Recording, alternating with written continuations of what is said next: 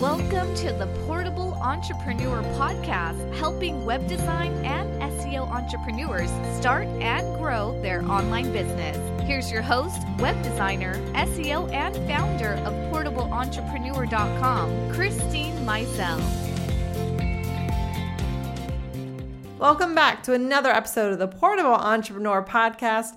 I'm your host, Christine Mizell, and I'm so thankful that you are here spending your time with me. And today I'm so happy to feature a question from Mariah because I know this is something that a lot of you have asked about. She asked, When should I collect payment from clients? And what do I do if they don't pay? Now, there's a lot of thoughts that I have about this that I want to share with you today, Mariah, because I don't want to see you end up in this situation. So let's see what we can do to get this right so that this doesn't happen to you. Now, regardless of who you serve, and even if you have selected a niche, there are going to be the right clients and the wrong clients to work with. A lot of times, the wrong clients will give us the signs that we need to know that they are not the right fit for us or our business. And this is something that we talked about back in episode 8 where I shared 12 red flags that clients present up front to help you know whether or not you should work with them at all. But this isn't always the case. So let's talk about how we will handle the situation. So, up front, what we need to do is we need to figure out what our payment structure is going to be. Typically, what works very well is if you are providing web design services to ask for a deposit upfront. I'd like to see a 50% deposit upfront, but at least 25% deposit upfront for your work. Okay, this is going to help you have some funds so that you can start your work. You can pay anyone that is on your team. You can purchase anything that is needed in order to provide this service to the client. But this is also going to make sure that that client has more skin in the game, that they are committed to actually doing this work with you and are there and showing up. This is a big sign between someone who is willing to start taking action and someone who is not quite that serious. So if someone is not willing to put up a deposit, that is not a client that I would start working with. Now, if you are providing SEO services, this is a service that you should charge 100% upfront for. Why? Because this is not work that you can take back. You cannot undo SEO like you can web design. You can simply not launch a site or you can take a site down. That's not the case with web design. Now, you may have a payment structure that looks a little bit different. You may have a deposit upfront for web design, and then you may require, let's say, another 25% once you hit another specific deadline, and then the following 25% at the end of the project. That is fine, especially if you have a bigger or a lengthier type of project. If you have a smaller project, that doesn't always make sense because you'll hit those deadlines relatively quickly. Now, with web design, what you can do is you can also make it clear that the final payment is due before the site is going to be launched. So once you have the final website ready to go, the client has then approved it. The next step is for them to make the final payment and then you will immediately launch the site.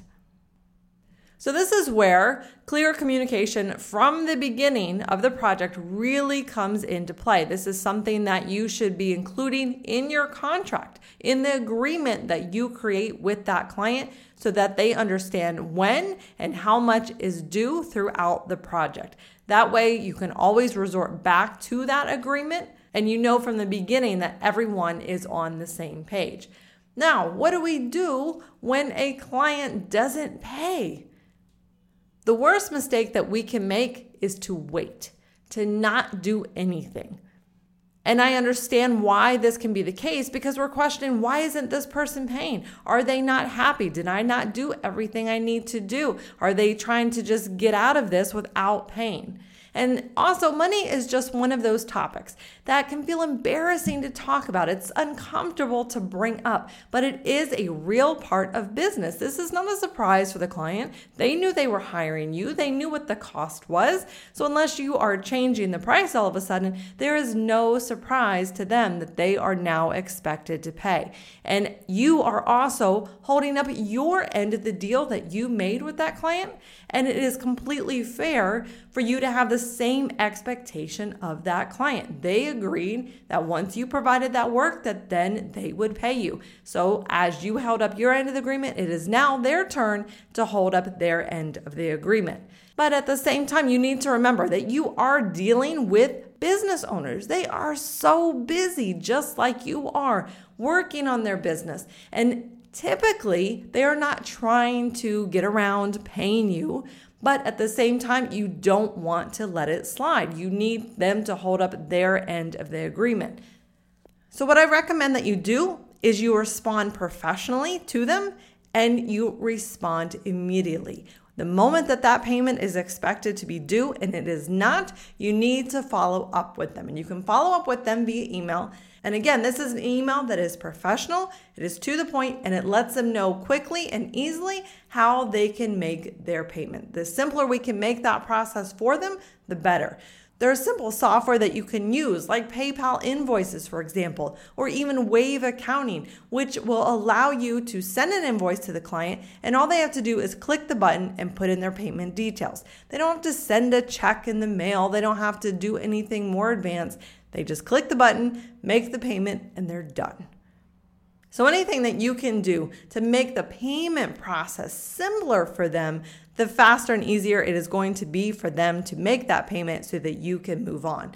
Now, if you are providing SEO services or ongoing maintenance services, anything that is recurring, I encourage you to use PayPal, Wave accounting. It doesn't matter the software that you use or the way that you set this up, but make these recurring payments happen automatically. Now, of course, you've made the client aware when they are going to be billed, how much they're going to be billed for, and then it is on a recurring basis.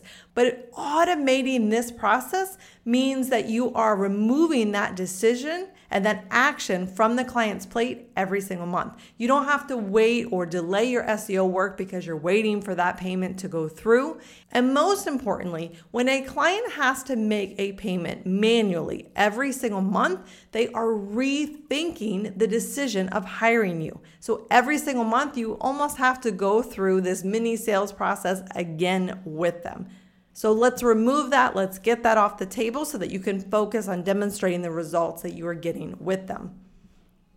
Now, what I want you to do is head on over to portableentrepreneur.com forward slash 23. That's the number 23. And there you're going to be able to download email templates that you can use to send to a client to request payment when the payment has not been sent on time. There's also a script there that you will find that you can use when you need to call up a client to request payment. That way, you know what to say. You don't have to stress about this or worry that you are going to say the wrong thing. So, again, head on over to portableentrepreneur.com forward slash 23 and you can download that right there. Most importantly, I want you to know that you need to be confident, stand up for yourself and your business. And you can set these expectations for moving forward so that you can continue to have a working relationship with the client.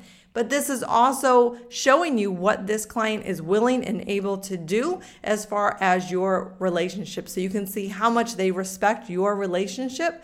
And you can use this to decide whether or not you want to continue working with them in the future. But a lot of times we just have a very busy business owner on our hands, and we just need to use this opportunity to show them what is expected of them and keep that clear communication going. Thanks again so much, Mariah, for sending in your question. Hopefully, this is going to help you have a better process in place to make sure that you don't have any clients who don't pay and the payment process goes as smoothly as possible. I'll see you on the next episode. Thanks for listening to the Portable Entrepreneur Podcast. For more business tips, tutorials, and resources, visit www.portableentrepreneur.com.